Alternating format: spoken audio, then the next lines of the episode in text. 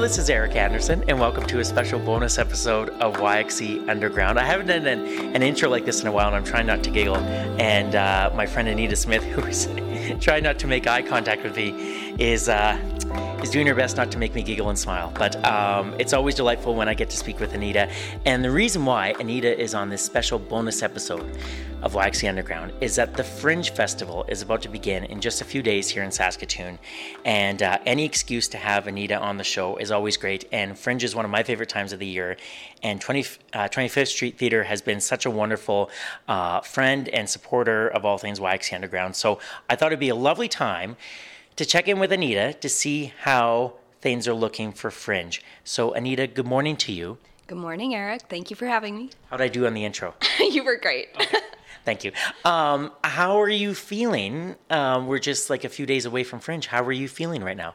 You know, I feel really good. Uh, this is usually a very stressful time of year where I feel like I'm just like vibrating at a higher level than usual. Um, but we have such a wonderful staff this year, and we have somewhat of a relief um, from the COVID restrictions that were in place last year. So I I'm feeling good and also like with an asterisk of like nervous that I've missed something or that something's coming we we haven't foresaw or you know something like that but for the most part I think we're all feeling pretty good. That's very good. Um, one thing I forgot to mention in the intro is your title. What do you do with the Fringe, Anita? Yeah, I'm the artistic and executive director of 25th Street Theater. So I uh, basically hire all the fabulous people to make sure that this thing goes off. Nice.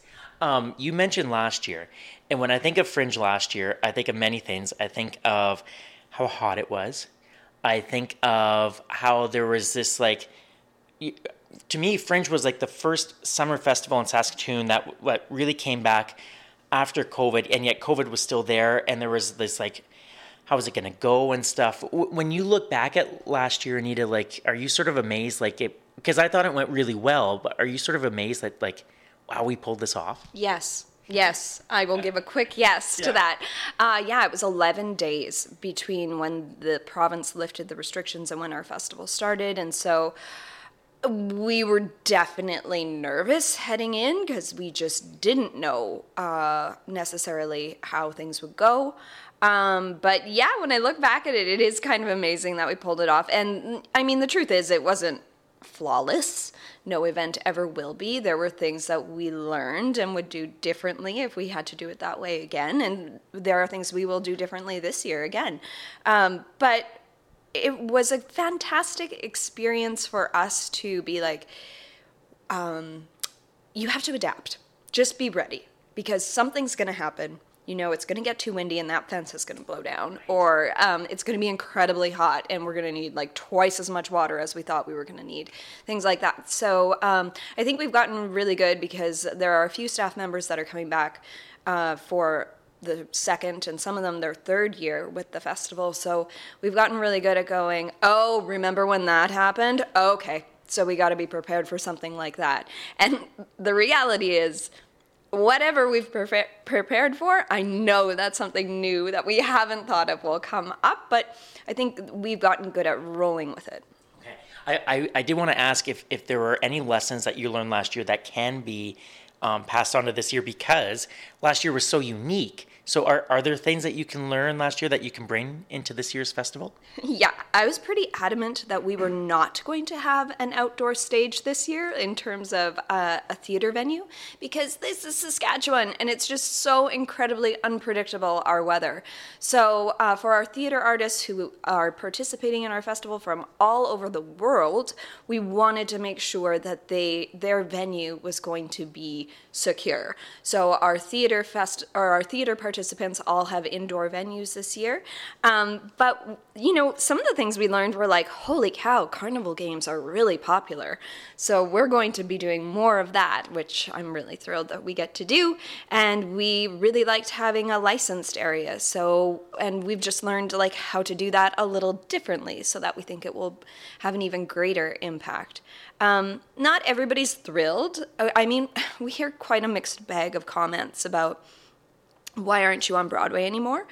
Um, and the reality is that we're so close. You just have to turn the corner, and we're right there. Um, and we have this big, beautiful green space where we can put up infrastructure and leave it up. And we can't do that if we're on Broadway. If we're on Broadway, we have to take it down, set it up, and take it down every night. And we just don't have the capacity as an organization to do that and still do all the things we want to do to connect with the community um, in terms of our arts engagement activities and our featured performers that we've got throughout the site. So, in order for us to be able to do what it is we seek to do as an organization, we need to just have everybody turn the corner. And I know that some people get really upset about it. They really miss like having that main road shut down. But um, I do feel like we need to give this a, another try this year to to see if we can make this work. Okay, so for listeners, can you paint a picture of where exactly, like when you say turn the corner and green space, wh- where exactly is it? So the Fringe is takes place on 11th Street East between Broadway Avenue and Dufferin Avenue, so it's just right off of Broadway, and in the park behind Victoria School, which is called W.E. Graham Park, but nobody knows that. but that's where it is. It's right behind Vic School. Okay. I I thought it was I thought it was really inviting last year. Um, like did did you like I hope you heard some positive things from it from last year. Yeah, we did for sure. Um, uh, so that's what I mean when I say it's like kind of a mixed bag. Yeah. Like some people are like, "Oh, I loved that like that new feeling," and other people are like, "I miss Broadway." Um, so it's quite it's quite complicated and, and we hear it and we know that people have strong feelings both ways but we want to like i said we want to give it another try this year because we just think it creates a more immersive experience for people. It's not just about shopping then. It's actually about connecting with the art that's happening in the park and uh, having a more communal experience. Ooh, i like that.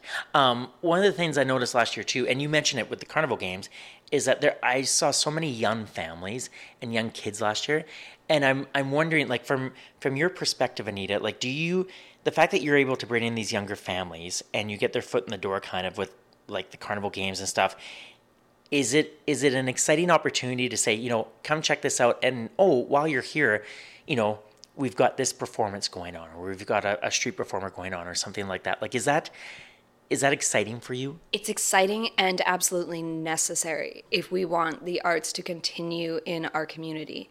You have to expose um, people at a, a, young age, I think, to to art.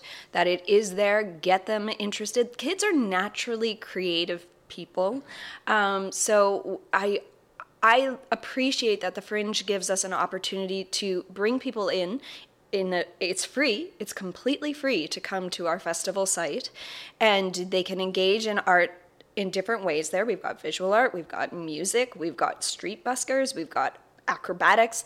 There's all different kinds of things happening. And then should you choose to go in and buy a ticket to an actual theater performance we've got that available as well.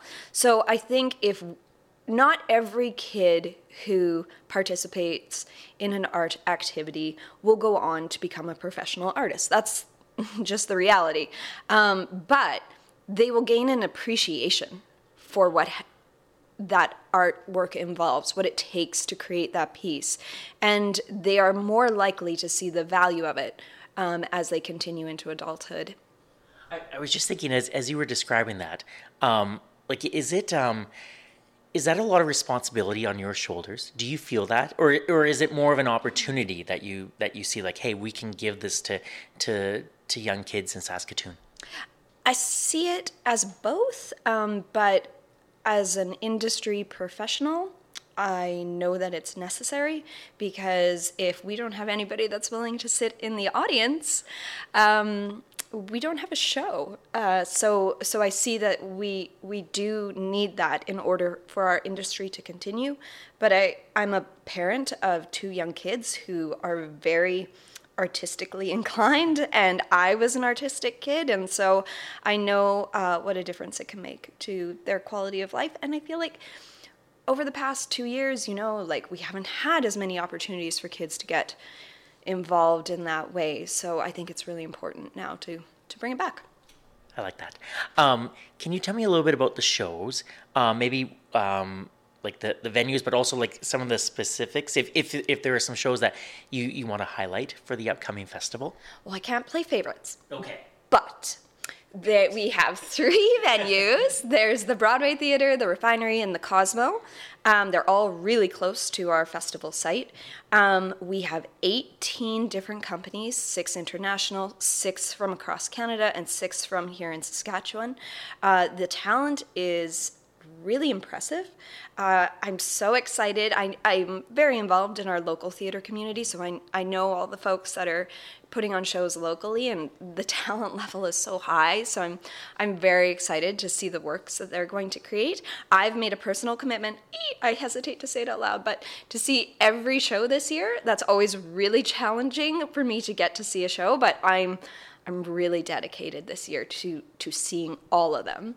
Um, but then we also have 10 digital shows. So we felt like we needed to continue to offer that digital programming because we are still in a time of you know increased uh, transmission rates and and not everybody's comfortable coming back into a theater or nor is everybody able to come into our theater and um, that's one thing i've appreciated throughout the pandemic pandemic was that I've been able to see shows from around the world uh, while staying at home. Uh, so I think that uh, like digital theater is not going away. I would say it's it's going to continue to have a, a place as we move forward, and so we're going to continue to offer that this year. But one of the things that I'm really excited about is we're doing something called featured performers this year. So we each day of the festival we've selected a performer who will perform on one of our free stages. We have three of them outside, um, and they there's a wide range of of what they do. We have a bubble artist. I don't even know what that is, but I'm super excited to see what it turns out like. so one day we have a bubble artist. We have a fringe favorite, uh, Undead Newlyweds. Um, and they're sort of a combination of like pyrotechnics and acrobatics. And um, so they're going to be there as well. Um, we've got uh, Eekwol, who um, is my friend Lindsay Knight, who is a hip hop artist, who will be there for the closing day of the festival. And we oh, Sound of Afghanistan, the the group that um, uh, moved to uh, i think there was 200 students that moved to saskatoon and so they're going to be doing a performance. It's just i'm really excited that we're able to say like hey look community this is really cool. Look at what these people are doing. Take a look at it. You don't have to pay a penny. Come come and see them. Come and see what they're doing. Um, and that we are able to offer that for for free. I think that's exciting. That that is exciting. Is that at the same place then? Like when you say performer a day, like that, that that's at the same place every day? So it depends on the need of okay. the organization or of the performer. So, um, like our aerial acrobatics acts are going to be on our 11th Street um, mm-hmm. stage because they need like, and I say stage, but it's just it's concrete. Yeah. Um, it's just they need more space. Whereas like our um, Eekwol Eekwol will be over closer to our beer garden stage, and our bubble artist will be on the Kinsman stage. It's all in our program. yeah. The, the, the bubble sounds bubble artist sounds really good. Um, I, I do want to ask about the local acts in, in a minute, but because um, I know that's close to your heart. But w- with the international acts, um, was it was it hard, Anita, to to get them because it's because of COVID in, in the last couple years? Was it hard to get them back over to Canada and, and sort of like entice them, or, or, or did you find like people were just anxious to get over here again? yeah, actually, most of our international acts are held over from 2020. So we when we had to cancel the 2020 festival, we gave them the opportunity to defer to 2021. Um, and then it, in 2021, we still weren't ready to have our international artists back, so we gave them one more year to defer. This year we can have them. So most of them were you know were just waiting they were just they were ready as soon as we were ready to have them come yeah so i think there definitely is a desire amongst international theater artists to get out there and, and do what they do best. Yeah, nice.